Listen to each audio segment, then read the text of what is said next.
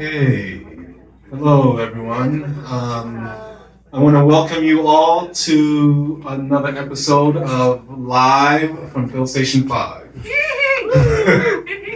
um, this is our, and we are live in Jackson, Mississippi, and we are currently broadcasting from Cooperation Jackson um, who is hosting us this evening. Um, so we're here with um, some of the members from Cooperative Jackson. We're also here with um, some of our guests from Akave. Um, and we're also here with um, the River Journey campus.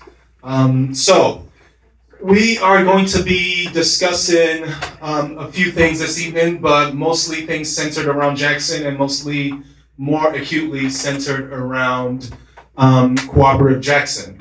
But as we begin here, um, I wanted to introduce um, our panel.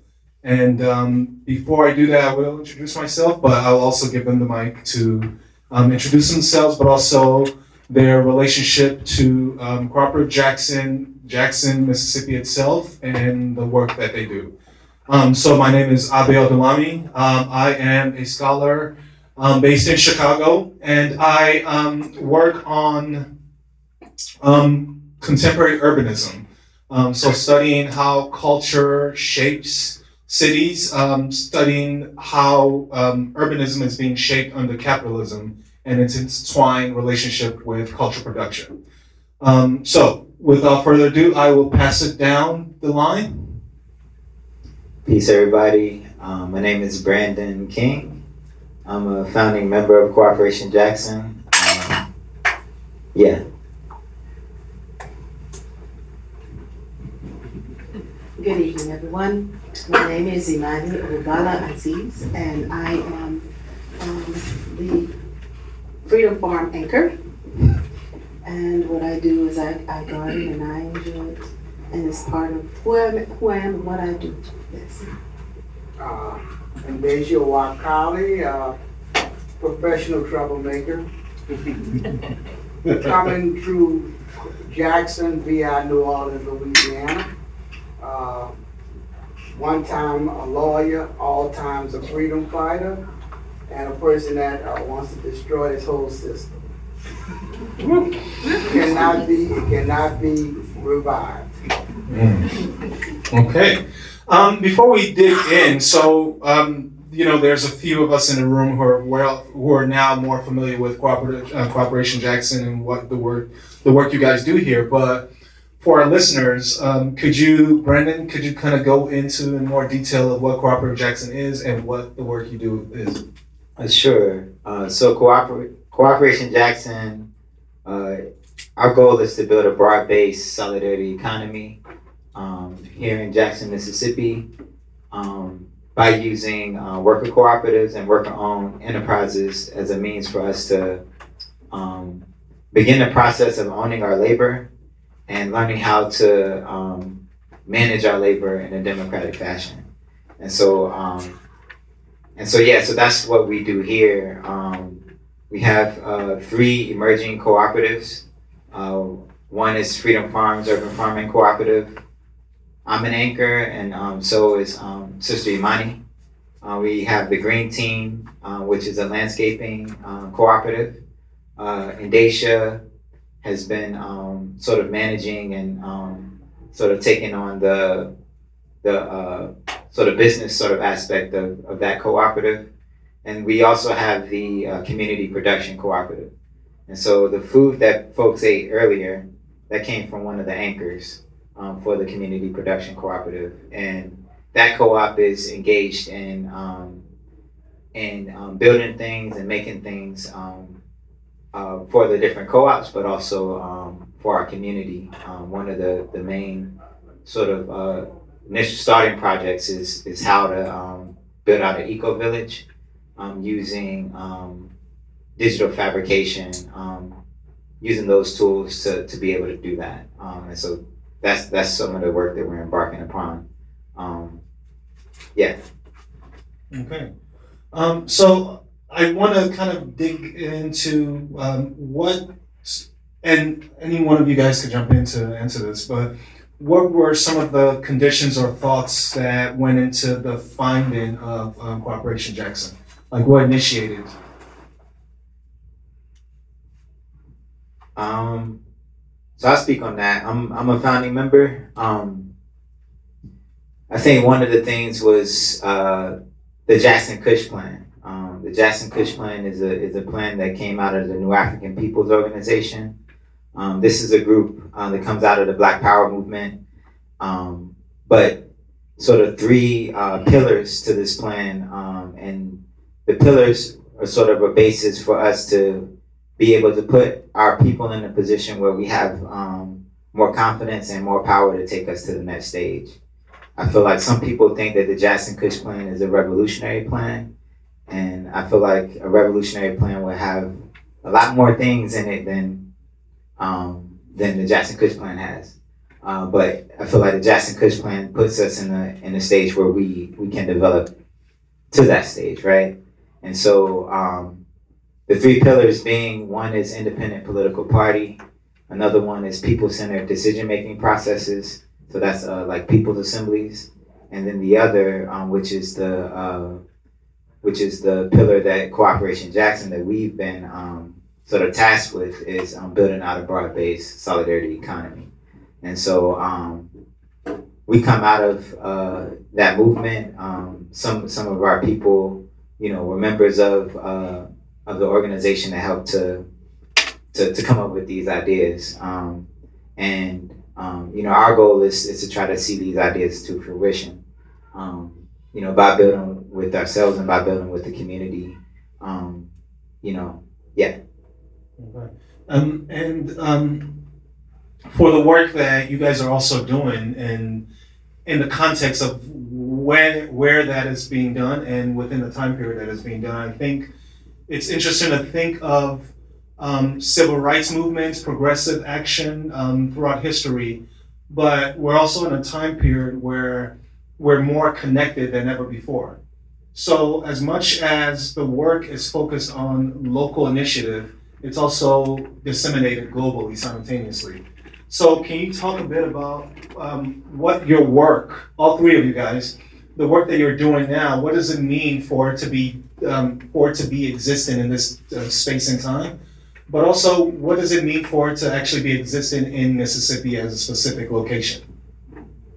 Well, uh, you know, I kind of make a disclaimer here because Cooperation Jackson is is not uh, anything unique or particular to me. You know, my goal has always been to live an anti-capitalist, anti-materialist life.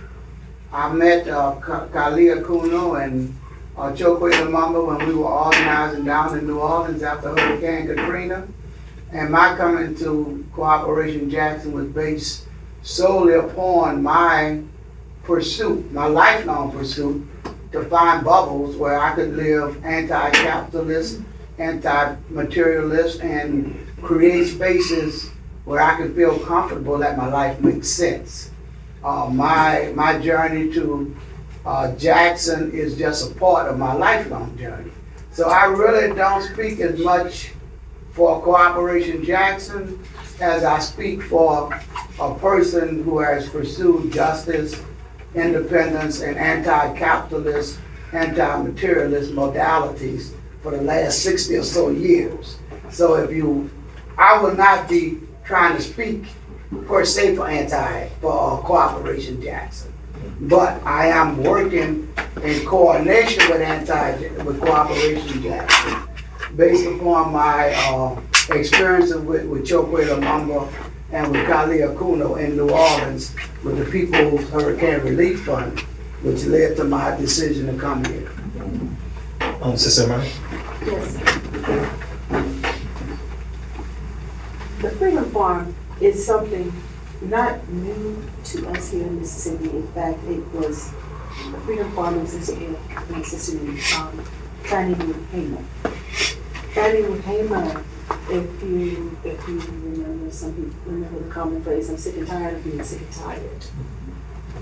Well, she was sick and tired of, of the lack of representation. She was sick and tired of being misrepresented. She was She was sick and tired of not being able to be who she was, which was a black female in the South, trying to survive every day.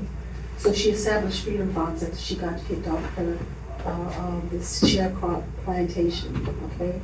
And with that, she found the need to create farms so that everyone can eat, because that's a basic right that everyone has. You, you have the right to feed yourself. The land is plentiful. It doesn't really belong to anyone. We're just here to use it. Well, my, my coming here to Cooperation Jackson is, it seems like the following place of the things I've done in the past. I was a former president of, um, Mississippi, or Acorn, which was a grassroots movement, um, that originated in Illinois. And, um, there was a lead organizer who came and, and established it, and I got involved because one, I'm a homeowner, and you would think therefore a landowner, but I got involved because of what the system was doing in terms of displacing people out of their homes. And they used whatever means they could, even, even the university here of Jackson State, um, and, and, and this thing called Mississippi Quick Take. That means they can, if you, if you're behind on your taxes, or if you, if they feel that they have a need for your property, then go ahead and take it from you. And the big uproar was like that many people didn't know their houses were gone, that they were no longer owning their homes. And many of these people were elders. So in the process, what, what had happened is, it, uh, they displaced a lot of elders out of the community. And this, the community I live in, which is in West Jackson, was a very old community. So I took it, uh, I took up arms with that because I had issues with that, because these people live their lives here, intended to live out their lives here. And then someone says, well, no, I, I need your property. I, no, they just say, they don't ask, they just go ahead and do it. So, and one of, like I said, one of the rights we have when we're born on this earth is the right to shelter ourselves, to, to, to shelter ourselves, the right to clothe and feed ourselves. And so this, my, my thing in being a mother of many children in my house that I own is since uh, my, my life led me to have to grow food for my children to eat on my land as I needed to. So farming and gardening was something natural to me. It's something that everybody should be able to do, no matter what. Uh, you need to know what it is to put a seed in the ground, and you need to know what food is and where food is. Here in our communities, we have issues with um, food deserts. That, that those deserts are stores designed not necessarily to provide nutritive food, but junk food. You can buy junk food cheaper than you can um, natural food, and natural food is expensive. So more than likely, people here, due to their economic situation, are not able to buy the fresh food. And then if they, if we do get the fresh food, it's food that is not, it's something that you really should put in the compost pile because it's really on its last leg. So my thrust here and being part of in Cooperation Jackson and being anchor of Freedom Farms is to grow this, that food so that people have good, nutri- good nutritious food to eat. Therefore, they be able to function better, they be able to sleep better, they be able to make better decisions. And that's at the root of it all. When you, you are what you eat, you are what you eat, and you will act accordingly. Um, you know, I, I think it's also kind of interesting to think of um, your ideas of farming and also the personal responsibility that goes into farming as well. Um, how do you feel that you're able to educate the community to kind of take on those notions as well? When there's so much distraction to actually, you know, keep the community away from that. You know, I, um, I liken people to the soil. We are the soil. You know, there's different kinds, so that you have sand, you have clay, and you have that firmament that has nutrients in it. That if you plant seeds in it, it will grow. There are some, there's some soil that you can't grow anything in. Okay? And like I said, there's some people that just don't get it when I say they're the soil. It's not maybe the sand. Not much grows in sand. Okay? Then you have the clay. clay has its own purpose. It keeps the ground together. It's, it's tight. It, it, you know, it, it absorbs water and all, but then you really can't really grow anything in it because when it dries, it cracks. It's not reliable. Okay. Um, you have to, in terms of people, have the right nutrients, i.e., knowledge and education, foresight, vision, in order to grow your community. So whatever I put into it, it should grow, it should flourish. So the, the seed is the act. And if the soil is fertile, that seed will grow, the idea will grow. Okay?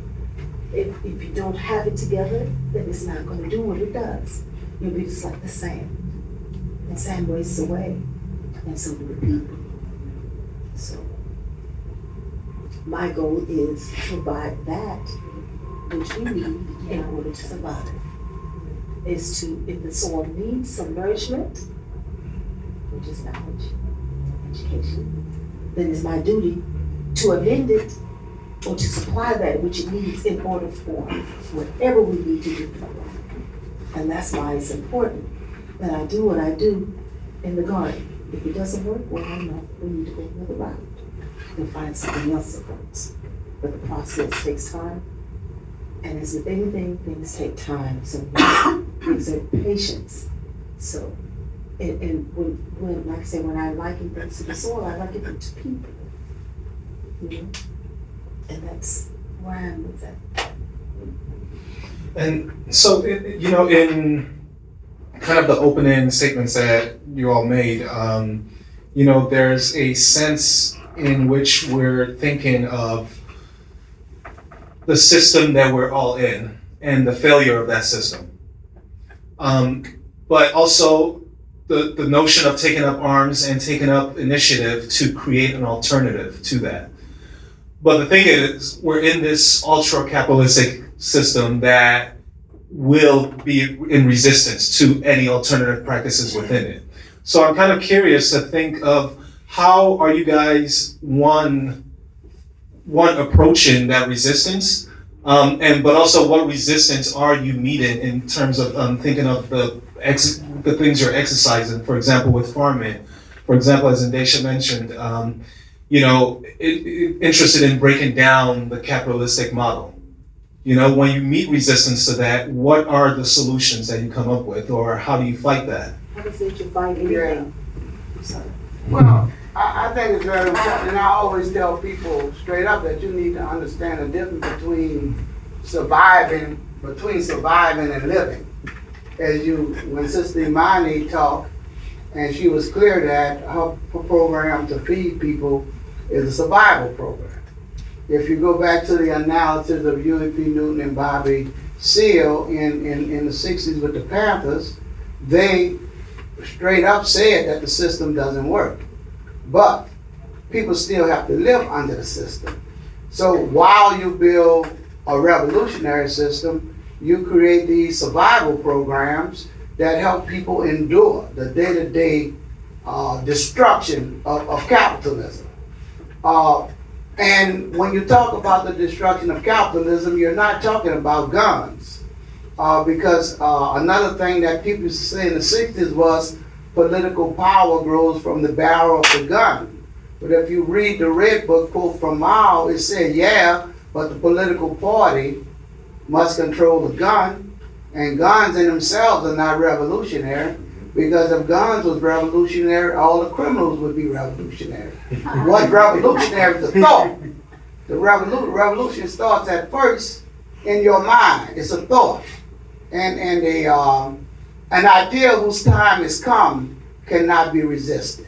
So when I look at the whole concept of what I'm doing here, and you can see the diversity in thought and in approaches that we have between the three of us, and you can see how Cooperation Jackson is bringing people who may not have the same approach or might be on a different road, but we're trying to get to the same destination. And we have been able to work that out where we support each other in whatever approach they have toward the, the final goal. My thing that I think the beauty of Cooperation Jackson is that there's space for that diversity of thought and that diversity of work. And that you can disagree on, on strategy and tactics as long as you agree on the final goal. So I think that's the beauty, and that's what it's going to take for all of these diverse ideas to come about and create an alternative to the current system. I mean, I'm going to die under a capitalist system. I know that. but that doesn't mean I have to subject myself to submission to it. So we try to build roads around and do the best we can during our lifetime, and hopefully, brothers like Kali and Brandon, you pass the baton, and they run that next leg, and that's the way Africans have been doing it since the first slave in 1619 jumped off the boat and would rather let the sharks eat him than to give up his freedom.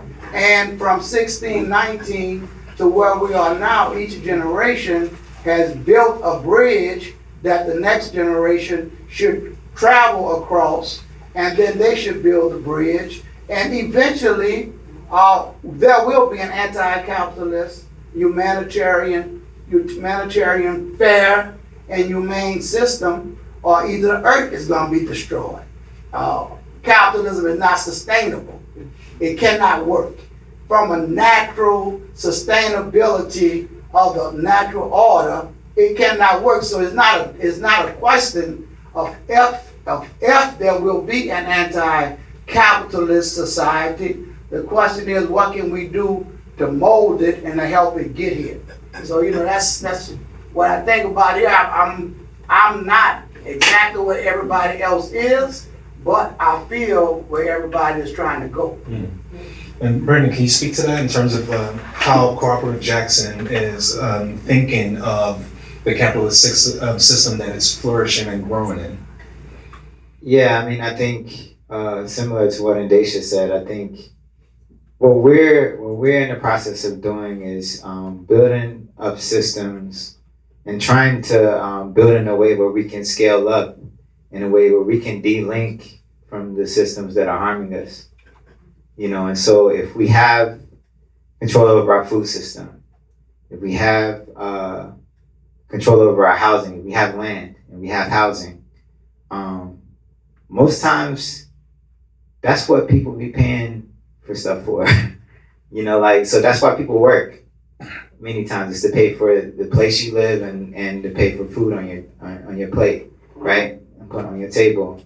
But if we're able to produce those things ourselves, then I feel like that frees up people's time a whole lot. Um, and that makes us less dependent upon um, you know these outside forces and these these systems that are harming us. If people spend most of their time developing their own community and, and developing their own uh, neighborhood, instead of giving most of your hours, the best times of the day, um, to a boss, um, where most of your labor and most of your, your resources is extracted from you, um, where you can you can shift that whole paradigm and actually work with your community and work with each other and building up your community and your labor and your time and your energy going into producing something that you're going to see um, the benefit from.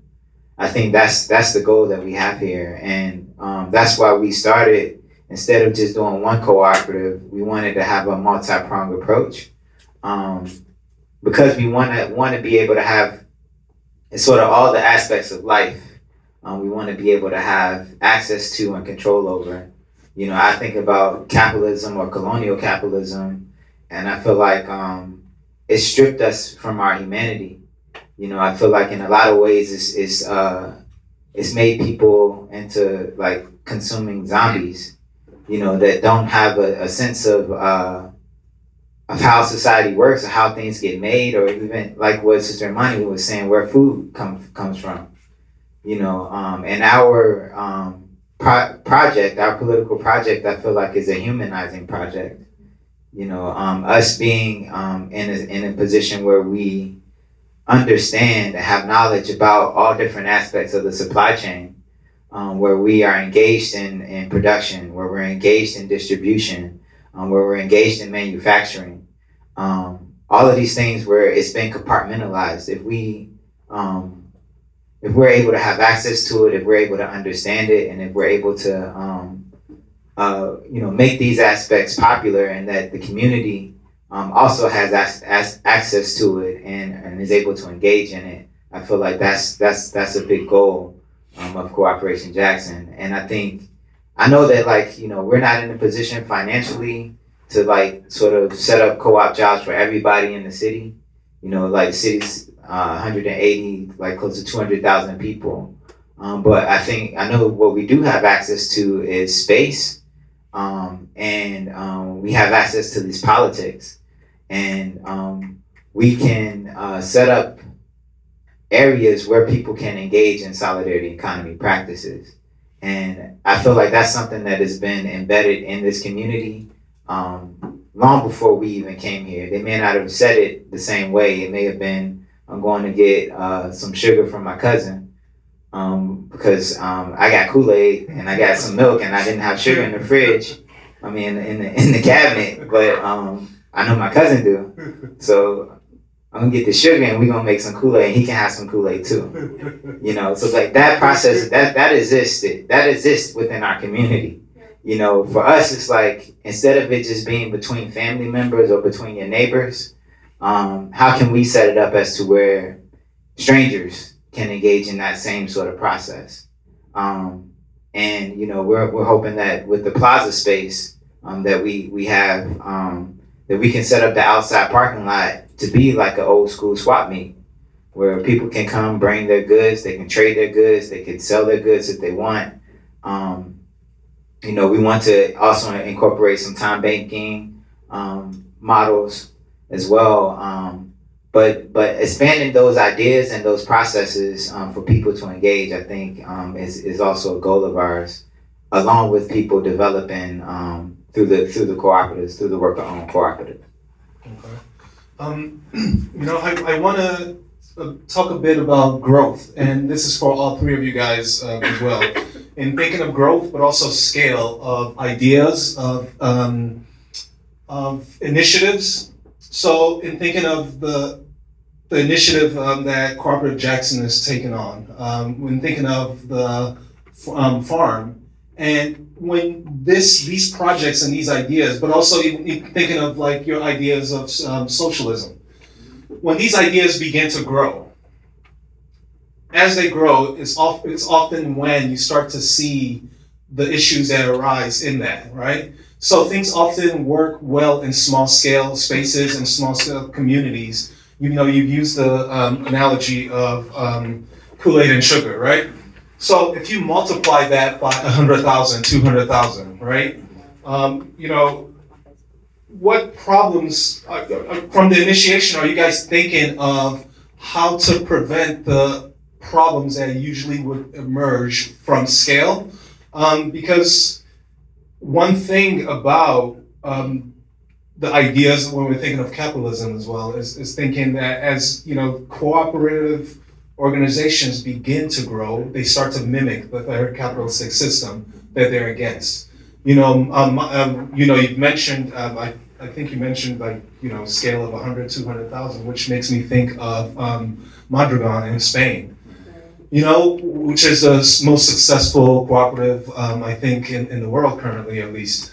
Um, but as it's grown, it's become a corporation in a sense as well, right?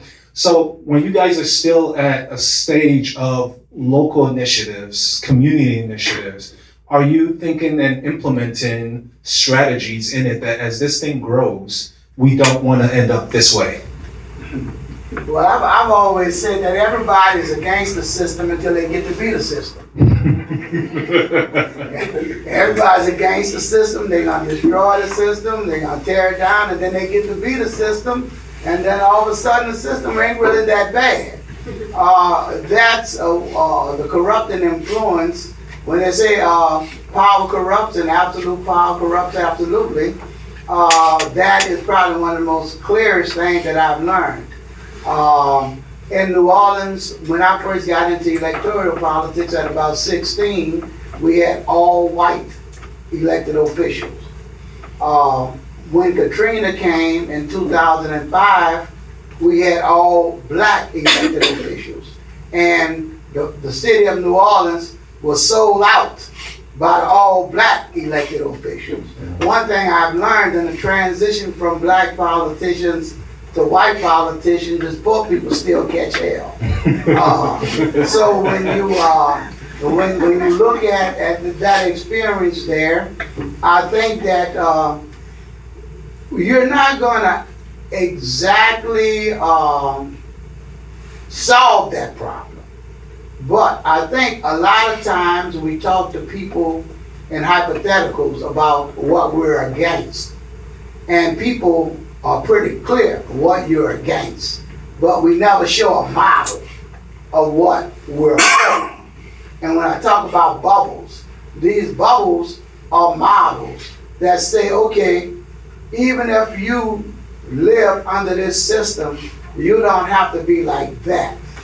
You can be like this, and then you become the living model that people can look at and say, well, yeah, I don't have to be a low down, no good motherfucker. I could be better. Excuse my language. You know, uh, I don't have to. I don't have to be like that. Uh, I can be better because I know this brother around the corner. These brothers here, they doing some stuff and they ain't selling nobody out there and exploiting nobody. They ain't killing nobody. They really trying to create something better. But if we don't show better, people aren't gonna do better. So I think the most important thing that uh, Cooperation Jackson does is show better and uh, it's not gonna uh, happen overnight. But I think uh, I'm confident that people are gonna do better.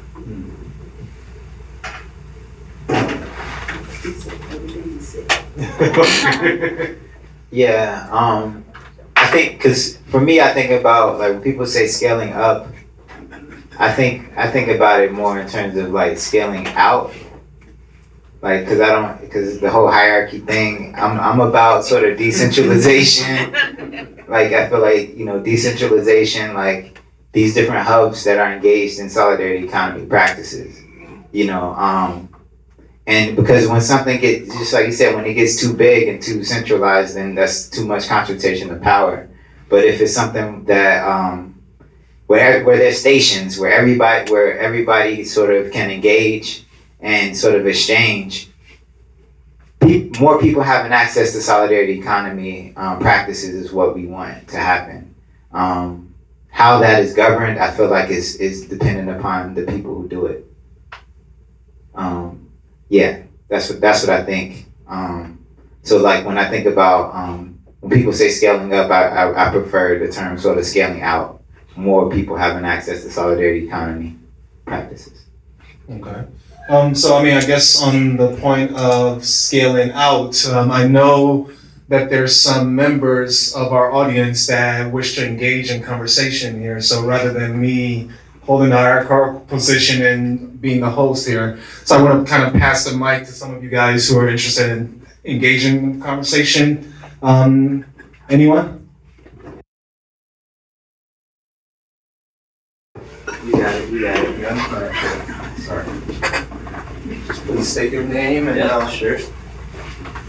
All right, cool. Thank you. Uh, I'm Jason Ludwig. Uh, thank you first and foremost for having us here and sharing food and sharing ideas. Um, and I wanted to continue talking on the topic of scaling out. And I was wondering how you all, obviously, this is very locally based and there are a lot of local concerns, but this is also kind of engaged in a global politics, um, a global politics of resistance, but also a global politics of solidarity.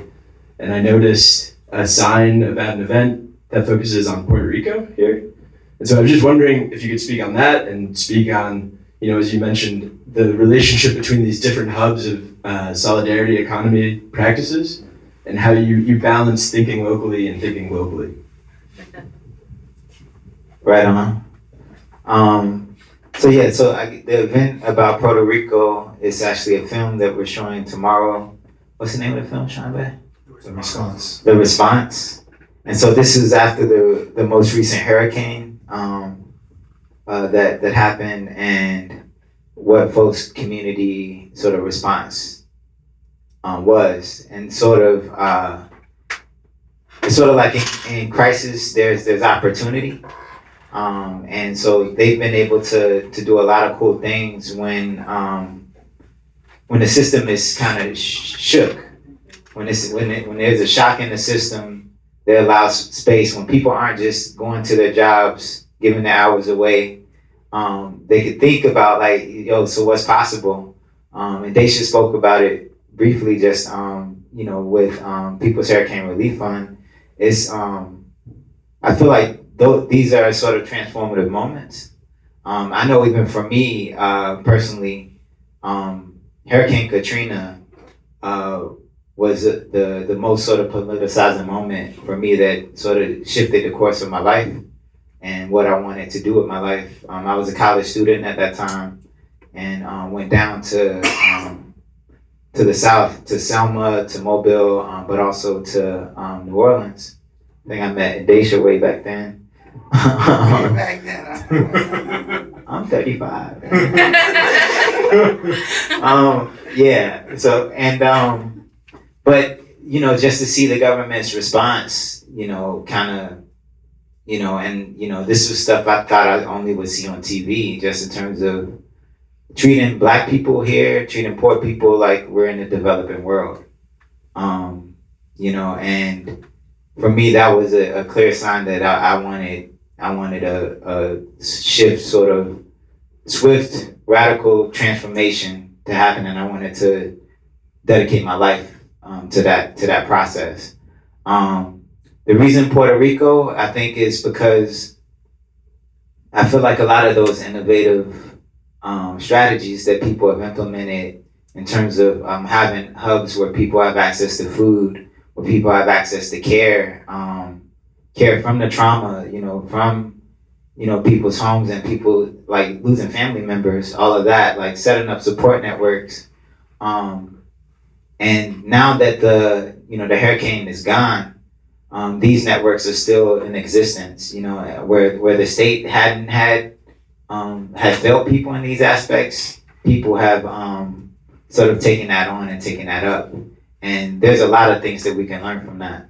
Um, and also too, and I don't I don't know if it's gonna say anything about it in the film, but I think there's a resurgence of uh, just um, Puerto Rican independence, you know, from uh, U.S. colonialism um, and and the hurricanes and the neglect of the U.S. government um, in the hurricane um, from from that happening. Um, I think has helped to politicize a lot of um, Puerto Ricans as well.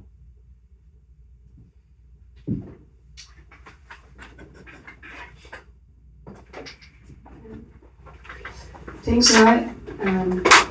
I, I find all of your diverse works very inspiring on many reasons. Um, it's just one thing I tilted on when you. My name is Clemens, by the way, and a long time ago, like not too long time, but some years ago, I was I worked on uh, the use of uh, technology tools and especially uh, web-based tools for self determination of people on every scale from the international to local.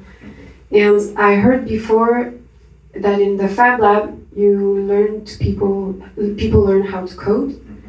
My question goes to your your use of that. Um, with let's say technological tools. Uh, your I would say not the use, but also the general view on technology, because we see the emergence of these tools a lot. Um, but at the same time, I think technology is very ambiguous in the way it can be used, in the sense that, uh, as we all know, I would say the main means of capital domination, exploitation, uh, come, come from the use of, of technology. And so seeing this, I'm, I'm, I, I stopped working on this because I was more and more questioned about this. And so I want to know how, what is your relationship to technology and let's say manufactured tools, everything that implies the capital, I would say means of production on very large scale. Yeah, thanks. We're not there yet. Yeah.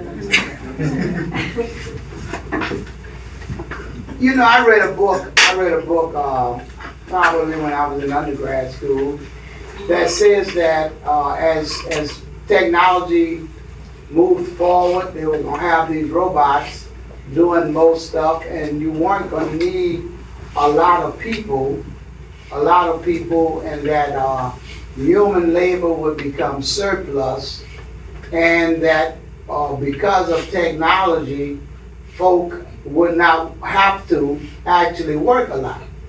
But they looked at technology as a way for a human to only have to work three days a week.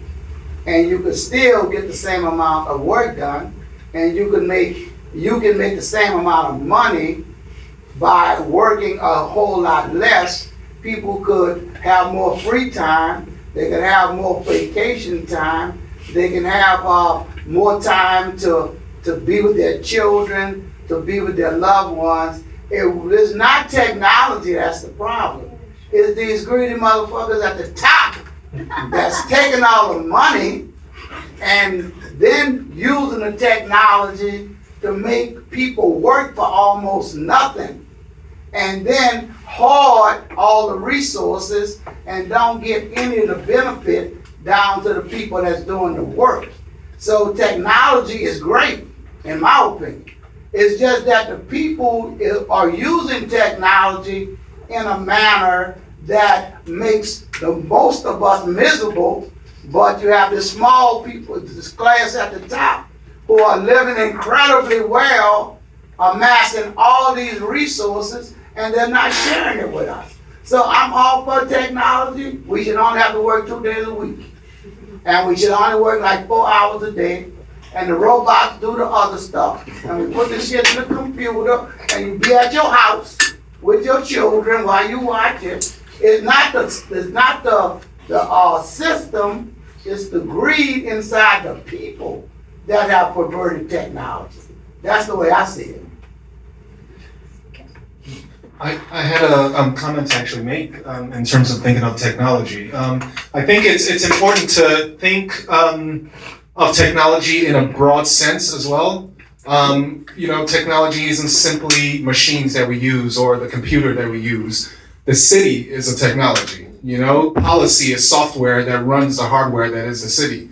Um, you know, but also in terms of thinking of what Sister Imani said earlier. Um, because a question that was developing in my head um, was thinking of one, these cooperative efforts, um, but also in thinking of Farman, she used the word patience so many times. She used the word time and just it takes time to, to you know to do something. Um, and you know the one one thing that was circling in my head that you know the idea of patience and time is an opposition to capitalism. Right. You know, um, so and when I think of labor and how we spend our time, you know, there's this uh, there's this concept or this notion that you know social media companies have such and such employees. Um, Facebook has twenty to thirty thousand employees worldwide. Google has so many employees worldwide. But I think the concept of labor also needs to be addressed that Facebook doesn't have 20, 30 employees worldwide. They have over a billion employees worldwide. They're just not paying some of them. Um, you know, when you're using this tool, you're actually working for the company. You know, you're growing the company. Um, you're just not part of the infrastructure that the company is recognizing as a traditional form of employee. So when I think of you, which goes back to Sister Mani's um, comments about spending time to nurture the environment that feeds you, um, rather than the time to work for Facebook by using more of this tool. And I know you know we're in a time and space where we're kind of chained to some of these tools to some you know we're dependent on them in some sense. Um, but it's also thinking of your local environment, your environment as something to spend time on. You know, I, I want to. So. Thanks, Brandon. So before we get too far off of when you first raised scale, and that I think it's connected, and then also speaking to your question, I, I took some notes so that I wouldn't forget. Um, so, and then to answer um, like concretely in terms of like how we work and what we do, right? So scale is like this local ground level, right? Connecting to regional, connecting to, in our case, national here in the belly of the beast, right? Um, and then connecting globally. Um, so we are a part of regional networks, um, and specifically um, in the deep south as African people, and national alliances within the United States, right? And so we've been able to, um, through the national alliances, I would say, connect on a global level. Um, also, based on folks who um, helped to start the organization and launch the organization's international um, relationships. Um, and I'm gonna shout out those of us that are in the room, like Brandon, Kali, myself. You didn't say, you didn't say who you were. Oh yeah, I introduced myself earlier, and so I, I slipped and forgot we're on a Not podcast. to the podcast. Right, audience. exactly. Let me put my former radio hat on. So my name is Sacajawea Hall, uh, Saki, and I'm a member of Cooperation Jackson. So, um, from you know, so from the beginning, I would use the word internationalist, right? Like Cooperation Jackson, um, we are internationalists, and that's actually a challenge uh, based on resources, and we've been we've been mad blessed to be able to have delegations ranging from different scales to be able to go um, you know we had like a huge crew fundraise and go to paris for the climate negotiations right?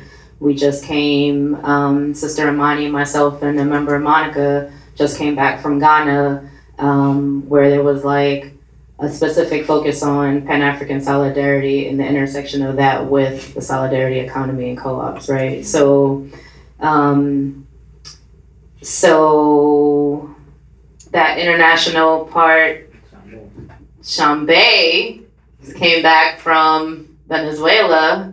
Shambe and Joshua came back from Venezuela. And so it sounds like, you know, it it may sound sexy that we're like going to different places, but it's hard, right? Yes. like it's hard to do the travel, it's hard to do the fundraising. Um and a lot and then you know like we like i said we've been blessed so we've been able to be a part of groups and associations that support us and that will like fully fund us going somewhere in certain cases right so i think that so coming back to the scale thing, I think that a lot of times in international spaces, um, and folks from the U.S. compare ourselves to international spaces. So we're like, Brazil can have hundred thousand people at a march, and you know India, and it's like comparing ourselves to places that that scale is that's not where we're at here, not at all. So we can compare ourselves to like Italy and Spain in terms of co-ops, but like the anarchist history in the U.S. is not the same as there, right? So like, um, I don't even. And then if you talk about participatory democracy or deep democracy, how deep can it get if you having a people's assembly with like ten thousand people? I don't know.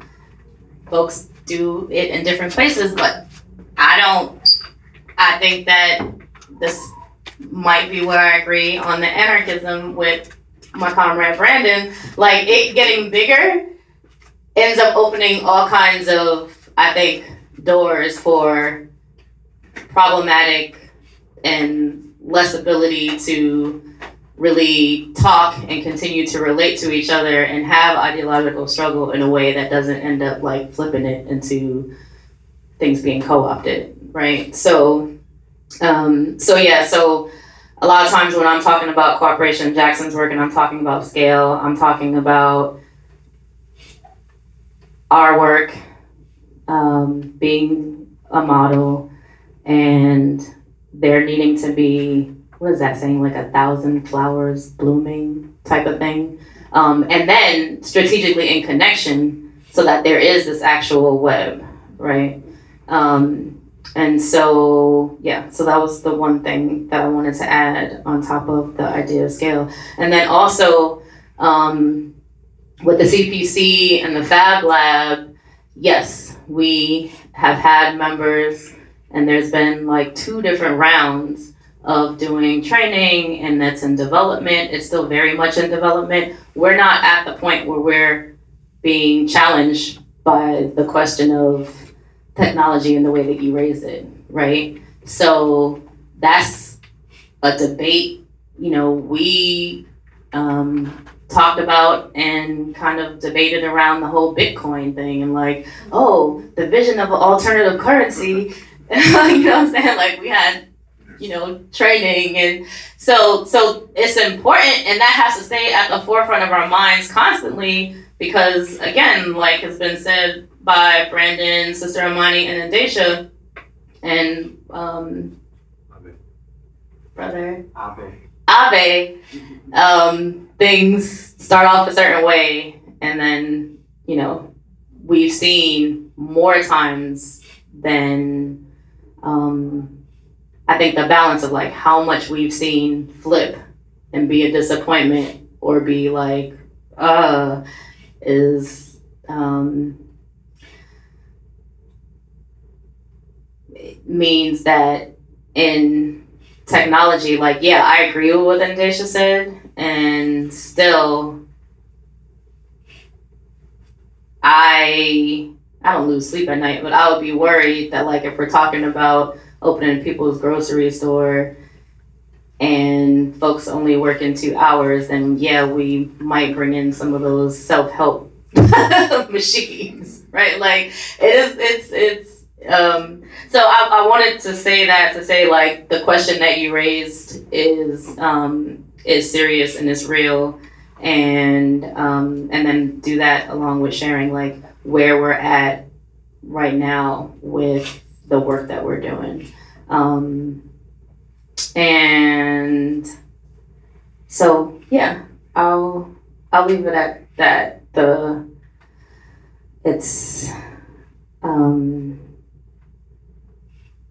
I'm excited about the Fab Lab and the Community Production Center. When we were talking earlier in the evening before dinner, I talked about my role with the Community Land Trust and Land and Housing. And so um, the idea and watching videos and then seeing the different stages that it's been in um, for me has meant like the idea of us having resources to develop affordable, permanently affordable housing that is long term. Like I was thinking, like that's long term. There's short, middle, and long. That's long term, and then that kind of happening and developing. Um, you know, it's like shortened. It can potentially shorten how soon we actually can develop um, something that's very capital intensive, like building a house on the vacant land, not only renovating or repairing it, right? Um, so yeah, so thank you.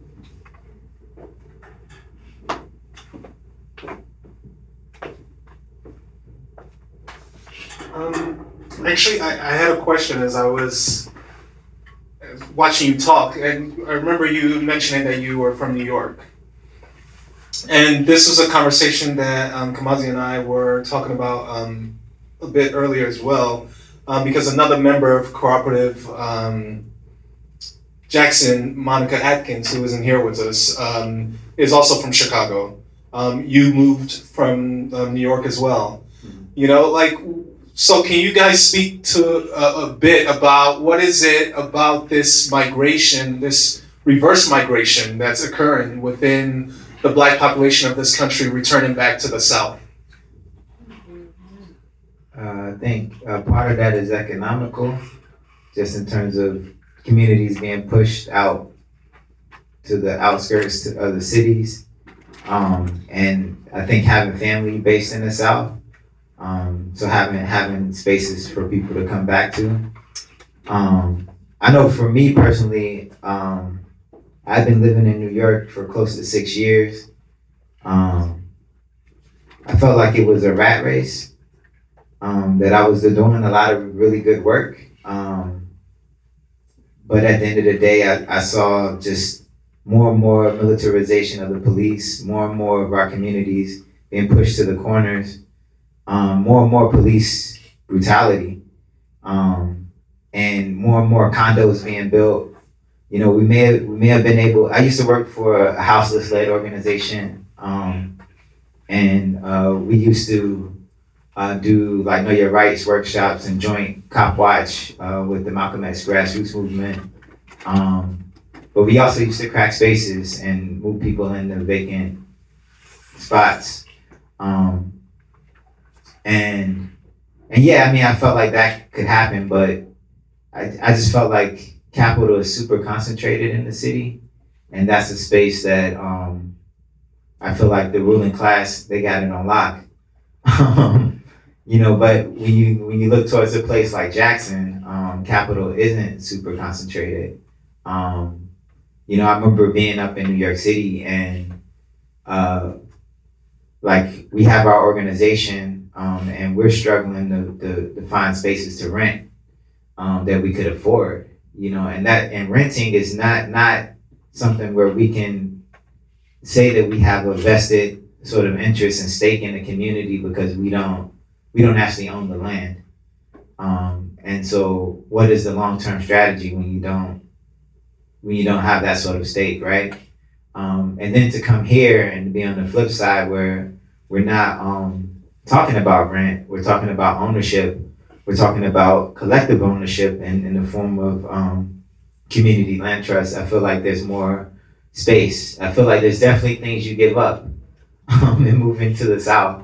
Um, you know, in, in New York City, I could be in my own sort of activist bubble where I could find all sort of black, queer, anarchists, um, and I could be, and I, we could all hang out and do that. Down here, it's, it's not that, um, it's not that easy to do. um, but I also feel like that's also a task though, right? Like I feel like um, people in the cities are, are way too like, we're too up under each other. And like if I think it's important for our generation, like to think about what skills do you have personally, and what skills would, how will your skills be useful and strategic to to, to bringing our people to a, to the next stage. Um, and so I, feel like it can't always be an individual comfort decision in terms of thinking about um, where you want to be and what you want to do. I, I feel like um, we have uh, it's like an obligation. It's like a I don't know I don't know how to say it, but it's just like we owe it to our ancestors um, to to to live our best lives, but also to um, to try to thrive to so that so that our people aren't just surviving, so that we're, we're in a position where we're thriving. And um, I, I wish that more people would make sort of harder political decisions that may be a bit uncomfortable, but um, may also allow more space, you know, for for our movement and also for our people to to advance um, advance the struggle. Okay, um, I'm about to pose a a question about the possible inevitability um, to you. So, in this rapid urbanizing world, you know, this um, idea and the reason, the justification for coming down here that you've expressed, do you see a Jackson becoming or succumbing to the fate of a Detroit. You know, because this conversation and these thoughts, these ideas that you mentioned, I've heard in Detroit, I've heard in Berlin, I've heard in Baltimore. You know, like 15 years ago, people were moving to Detroit because, you know, it gave them space, it gave them time. They, you know, everyone grew their own food. Um, urban farming was a thing. Um, and now a two bedroom in Detroit is $3,000. You know, so at what do you see that occurring to Jackson, or um, or kind of like what are your thoughts on that possible inevitable future? It's happening already. Is that already? Yeah, you know, the most, the most um, difficult thing for a person to do in my community is to own a home.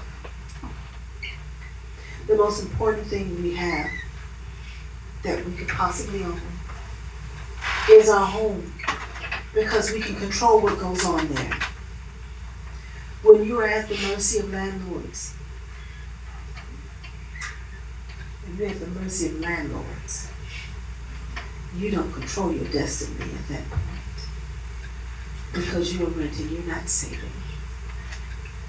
More, you're engaging actually in extractive behavior because you, can, you don't have room to put anything in it. You don't have, you don't have the, the resource to, to save and do that because you're trying to survive from month to month or every six months. When I came to the South, it was not by choice. It was because we were in Cleveland and my house burnt down while we were in it. We were getting ready for school. And I won't get into how it happened. But the reality of us having to leave where we were to come to a place that we were not familiar was scary for children. Because one, it being, we come from a different mindset from where we were. Um, when I moved to the South, I, I, I, I met racism dead in the face on the way down. And, and that was real to me because we were not allowed to use the bathroom. They did not want, we went into some stores or restaurants where they refused to feed us. And, and this was not the America that I thought we grew up in. Now I'm in grade school and I'm not understanding this. So, okay. We get here, we settle in Mobile, Alabama. And the first egregious act I did was not to say yes, ma'am. Hmm. And I got written up. I dropped the ball. I'm like, what ball? Hmm. I don't understand what, hmm. what. A- a- And I say that, I say that, I say that because it was okay for, we had to conform to, to the environment we were in. We were at the mercy of the powers that, that be at that time. And while I'm seeing all of this with my young eyes, I'm seeing people being literally again moved out of their homes and businesses coming in and taking these areas up and building condos. I was in high school and my, my mother moved us into from our from the house we moved out of into an apartment so I could go get a better education. Okay? Because the school I would need to go to the best education, right? They had the best education program. But in the process of us staying there in an apartment, someone said, "Oh, I want to take these apartments and turn them into condos." Places that I know that we do not have the time, we don't have the um the money to afford.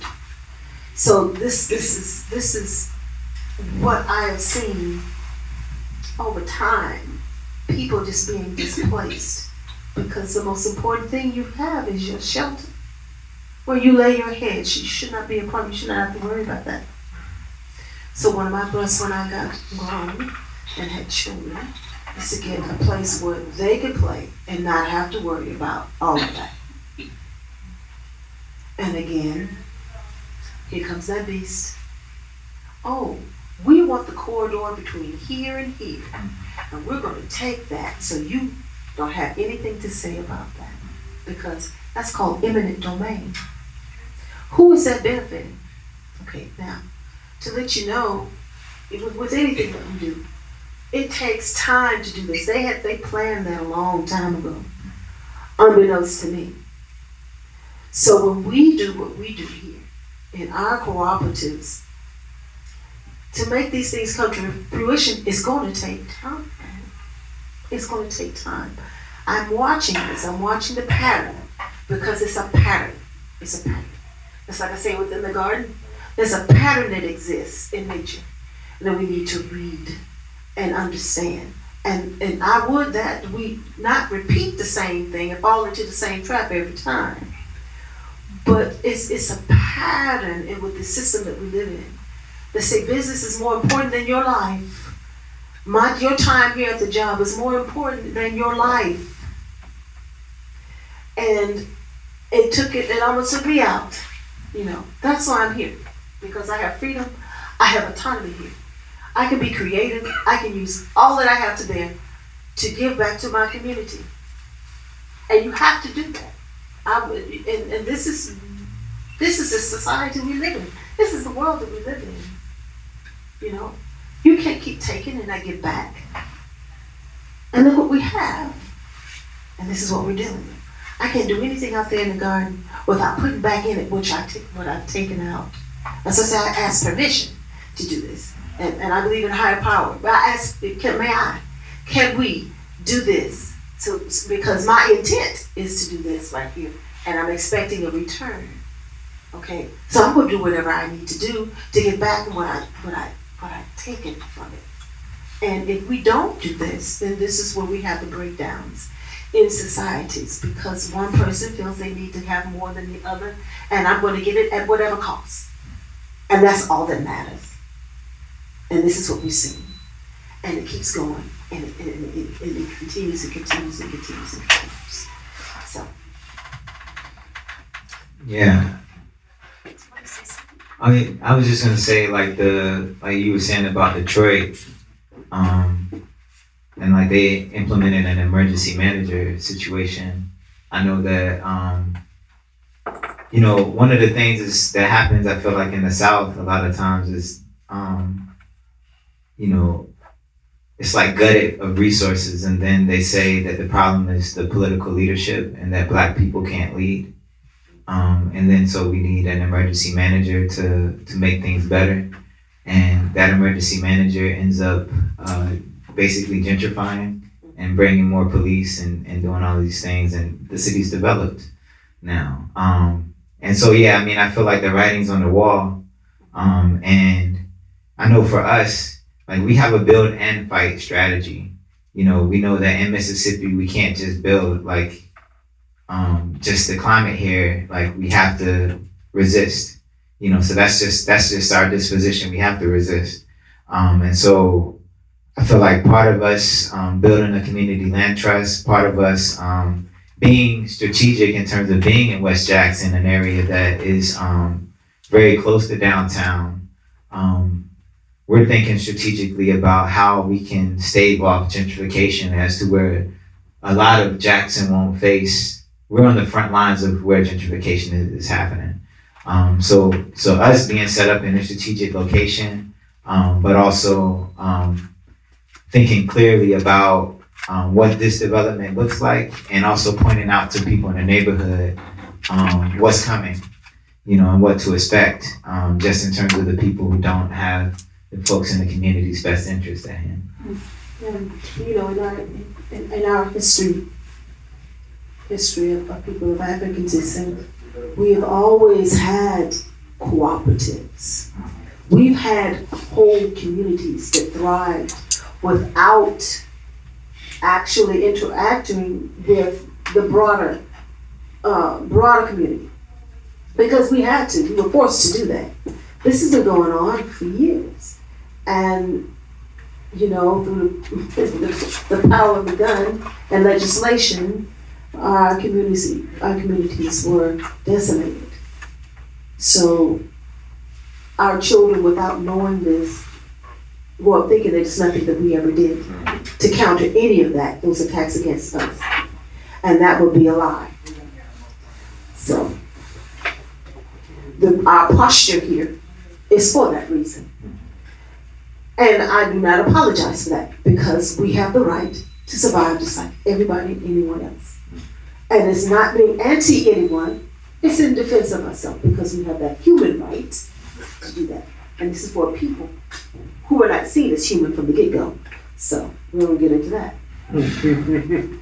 um, it, it, this is why we push the way we do. And this is why, you know, through the grace of the, the, the greater power, that we're still here in spite of all of that. That we will continue to do that because it's the right thing to do. It's not harming anybody but those who do not like the idea of us being independent in, in thought and in deeds and intent. So, when I say to you, the soil and planting a seed is a revolutionary act, I mean just that. When you got a company like Monsanto, they would not allow me to have my own seeds to plant in the ground to grow the food that's good for me because they want to irradiate it and do all this wonderful fluffy stuff to it, and it's not going to do anything but hurt us. You- understand? So it is all right for us to do what we do. And that we think globally, because this, this is just not us. This is the world. We want that freedom for everyone too.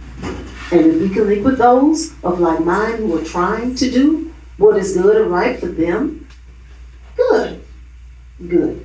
Because I'm not taking anything away from you. If anything, I'm adding to you. And I would that you do the same for me. I don't know if question. Well, um, we lost the other gentleman, but I, I, almost the things that you're saying are both answering the question I had to ask, but also kind of making it more pertinent. And it's about your process. So I think it's really, really hard to work with a group, especially when there's a lot of when there's the possibility of encountering a lot of disappointments. And you speak a lot about patience, but sometimes that's difficult. Um, and so I was kind of curious about. I guess there's some things on the walls that talk a little bit about how maybe you, when you invite new people in, when new people come in, what what kind of things those people need to learn in order to be able to make cooperative together. I'd be curious about that. Um, people can't read what's on the wall um, on the podcast, but also, or whatever's interesting to you speak about, which is um, like how do you make decisions? How do you how do you sustain yourselves? Um, Mr. Indish, Indisha, he talks about um, the idea of reducing workload, but this is a huge workload what you're talking about that you are engaging in. So how do you sustain yourselves? And so any of those very broad but connected questions, I'd love to hear what you might say to other people who are working in organizations of struggle with similar goals. We still trying to figure it out. Yeah, we still working on it. I feel like we still working on it. I, it's a work in progress. I think one thing that we are very sort of clear about is that um, it's not a walk in the park. Um, that it is challenging work. I think. I think one thing that we also try to um, sort of embody in a, in a sense is that we can do this work with joy, um, and we can do this work with love. And I feel like that those are the things that help to sustain us um, in this movement. Um, if if there's a culture of care around doing this work that is a lot of work and it's hard work, um, then it'll make people um, I feel like more invested in, in doing the work because they feel like there's a community of care and a culture of care. Um, and I so and I feel like we've we've um, we've made uh, huge improvements in, in, in that regard because we don't want this to be like any other job. We want this to be meaningful work um, for people. And I know that we've been conditioned. We still are conditioned. Uh, we live in a colonial capitalist system, and we've uh, inherited a bunch of like negative stuff just in terms of like how we see ourselves, how we see work, um, how we see labor, and we're trying to undo a lot of those things, and we're also trying to remember things. Um, I feel like that's in our DNA that uh, gives us clues or hints as to like how things happened before this capitalist system was even around. Um, and so I, I feel like it's a combination of those things. Um, but I think the main thing is sort of holding each other with, with care. I, I say, you know, I want for you, I want for myself, I want for you what I want for myself. Say, if I want to be happy, I want you to be happy. Because that would be the best way to be. If you're hungry, I don't want you to be hungry. I will help feed you because you are hungry. That's something natural to us all. If you're sad, I'm going to come to you, you know, and share your burden. And this is what we do. And this is how we grow. And why not do that? And we don't have to be first all the time. That has its place, but not here when we're trying to survive with one another because we need everyone. We need everyone. We're not here to, to, to, to exist isolated. The, there are differences for a reason that we might learn from one another, not to detract from each other. We're supposed to share. There's plenty here, you know. And when we start thinking and becoming more, more narcissistic and not caring how we do what we do, then it's going to reflect in your behavior and everything around you because things will start falling apart. And it doesn't benefit anybody, not even that person who put that out. So what I, what I, what I see here in the group I, uh, this is the first group I've ever been a part of where I actually say we and not they, because I'm a part of it. Can I speak on this, you this, these, like some specifics? About like co-ops making decisions. So just, my name is Kali Akuno for the podcast right here, whatever. Um, um, I, I think there are, I unite with everything that was said by Imani and Brandon, but, you know, just to, you were asking for a certain kind of spe- set of specifics. And I think that is important. Um, I might not give you or anybody what you would like, uh, but this is born from what five, almost six years of you know um, experimentation. Um, there's one thing I think uh, I know I've learned. I think we've collectively learned is um, when Brandon spoke about the socialization. I would put it is that none of us um, know how to be democratic, and it's something that we have to confront. We don't. None of us have existed in a democratic society, so it's not something we've been socialized in. We know, you know, uh, if you think voting is the extent of democracy, I mean that's that's a sad commentary on what a democracy is. Then um, it, it's it's much more deeper than that. Um, so that's something that we constantly struggle with about how to make decisions, what decisions are collective, what decisions should be, you know, um, because they they um, they're like day to day, and somebody needs to make a decision around well, who's cleaning the bathroom, you know, how's that going to get done, like practical stuff like that. Um, like you're not going to have an assembly about every single task or, or thing like that. Something just you know, kind of have to be delegated or, or it has to be somebody's responsibility. So I think the democracy question is a broad one of principle, but there's also one about function.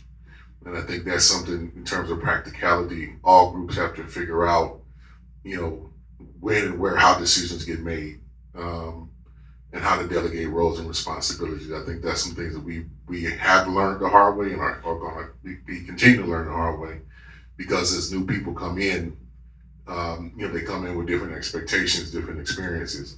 And one of the things that, you know, uh, we have struggled with, you know, just so folks know is um, how do you transfer knowledge? How do you transfer skill? You know, how do you transfer experience? And we we have been struggling with that. I think we're trying to codify some things, you know, with the with some work that we're doing right now actively. But it's it's a challenge and I, I, would, I don't think anybody, would, we wouldn't want to lie to anybody say it is not. Um, and then, you know, there's, there's within that, there are different levels of skills. The, the, the system that we live in, um, because of the uneven nature of resource allocation, we all come at things with different skills. And then, we, and then the, way we're socialized by gender, by sexuality, by race, etc., that also produces different types of skills. And I don't mean just like kind of hard skills. I mean, like the, the nurturing, the caring skills, which is all those are also skills, and how those get divided. But those are critical things you need in order to have a, a really successful functioning group. Is good, you know, kind of social skills as well as you know. I know how to build a deck, you know, or I know how to do X, X, Y, and Z. Like those are the critical skills to really make a, a democracy function. Is more the social side of things and like some of the hard uh, kind of things you would you would kind of think of. Those are important. Um, but ultimately, I think the the deeper I, for me I go into this, the more and more I understand the, the need for real social skills and where we have we lack. You know, and I'll start with myself. Just not I was not socialized in a particular way that to even think about having certain type of caring and nurturing skills Like that was, you know, and that wasn't just because from being a male, that's part of it, but it was also, you know, just growing up in a in a poor ass black working class, you know, community uh, where particularly from teenage years on, everything was a fight. You know, fighting with each other, fighting with the larger society. You know, so um, those those caring and nurturing skills were looked down upon, not something that was, was you know praised or elevated. Um, and now, how do you take somebody like me and undo that socialization, you know, that, that you had? That's not an easy thing to do, and it, it doesn't happen overnight. So I just wanted to get to, to more practical pieces around at least our, our experience. We do have some formal education things that we materials that we do work with, uh, things that are kind of you know central to our programmatic stuff. Uh, the build and fight chapter, the, the the Jackson Kush plan, but even that is always, I think, at this point, we are in some deep introspection around you know how relevant. Some of it's, it's definitely relevant as a historical document, but how relevant are those things in, in all sense, you know, programmatically, because we don't want to get stuck in like a dogmatism of the past that doesn't necessarily move with the dynamic of a new analysis or a new framework, you know, that suits both who we are working with and the conditions as they are now. And we got to go. Gotta get these kids out of here. Good night. Good night. Um, any more questions, guys? Any more comments? Anything? Okay, so on that note, though, um, I know that there's still some food left. I don't know if anyone's ready, ready for a second course. Um, I left some room for the mac and cheese, so I hope it's here. Um, but I want to end with a um, with one last question for you guys, um, and it's a very simple question, but a question that has the potential of being loaded. Uh, it's, it's not one of those questions. but in the sense where I would like for you guys to answer it, um, it's a two-part question. I would like for you to also answer it in a two-part manner. And the question is simply this: What does the future look like? In one hand, what does the future look like if Cooperation Jackson doesn't exist, or the efforts that you guys does um, are taking on doesn't exist, and these initiatives that are networked together on a global scale? They don't exist within capitalism. What, what, what does it look like for everyone? Um, and then secondly, what does the future look like as this grows, as this becomes more and more successful, as it becomes stabilized? You know, you you have to be careful how you begin a thing because it will determine how it will turn out in the end.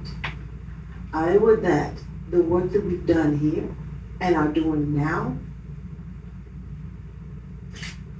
would be so powerful and relevant that no matter what no matter what comes up against us that we, will have learned and navigated around whatever issues we may have that we not be so rigid that we cannot grow and, and to do that we intend so i'm hoping that with what we do here that it will continue and that it will benefit someone because it's going to touch someone.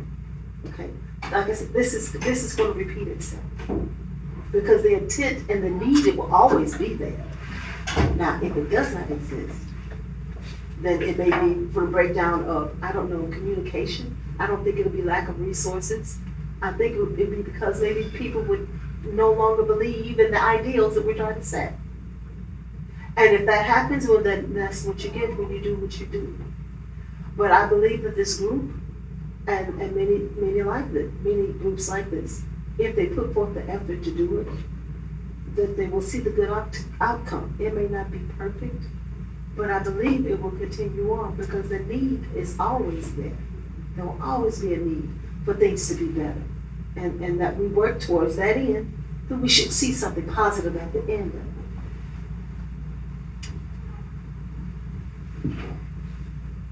Yeah.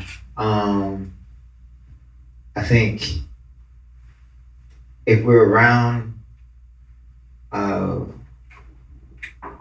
we have a fighting chance. If we're not around, um, I don't know. So like, here's the thing. I feel like climate change. That's a real serious um, thing that's happening right now. Some people say we got 12 years. Some folks say we got 50 years left. All I know is that in my lifetime, we might not be on this planet, right? Um, and so I look at it sort of in terms on a spiritual sense, like what's what side of history do we want to be on? Um, and so at the end of the day, I know where I want to go. I may not know how to get to where I want to go. I don't have that like mapped out, but I know where I want to go. So I'm gonna keep heading in that direction. Um, and I feel like Cooperation Jackson, like we have a sense, we have a sense of where we want to go, and we're heading in that direction. Um, what I fear, I fear uh, a system collapse and, and barbarism and uh, people turning on each other and uh, our communities not having systems in place in order to protect what we consider sacred, um, protect our families, um, and to provide um, for ourselves and for each other. Um, I feel like Cooperation Jackson, in some ways, is is um, getting prepared for the apocalypse. Is getting prepared for um, system collapse. And I, I hope that other communities all over the world are thinking that seriously, just in terms of like what systems do we need to put in place in order for our communities to survive and thrive? Because this collapse is right around the corner, um, and climate change um, is is um, it's happening at an astronomical rate. Um, same similar to the um, enclosure and sort of extraction of wealth at an astronomical rate. You know, and so how do we, you know, how do we gain control of our lives?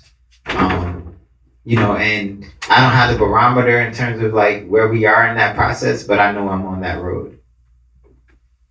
All right, and we'll leave it at that. Yeah, sounds good. All right. Thank you for joining us for another episode of Live from Full Station 5, the Jackson series. And thank you so much, Cooperation Jackson. I really appreciate you guys. Thank you. Appreciate it.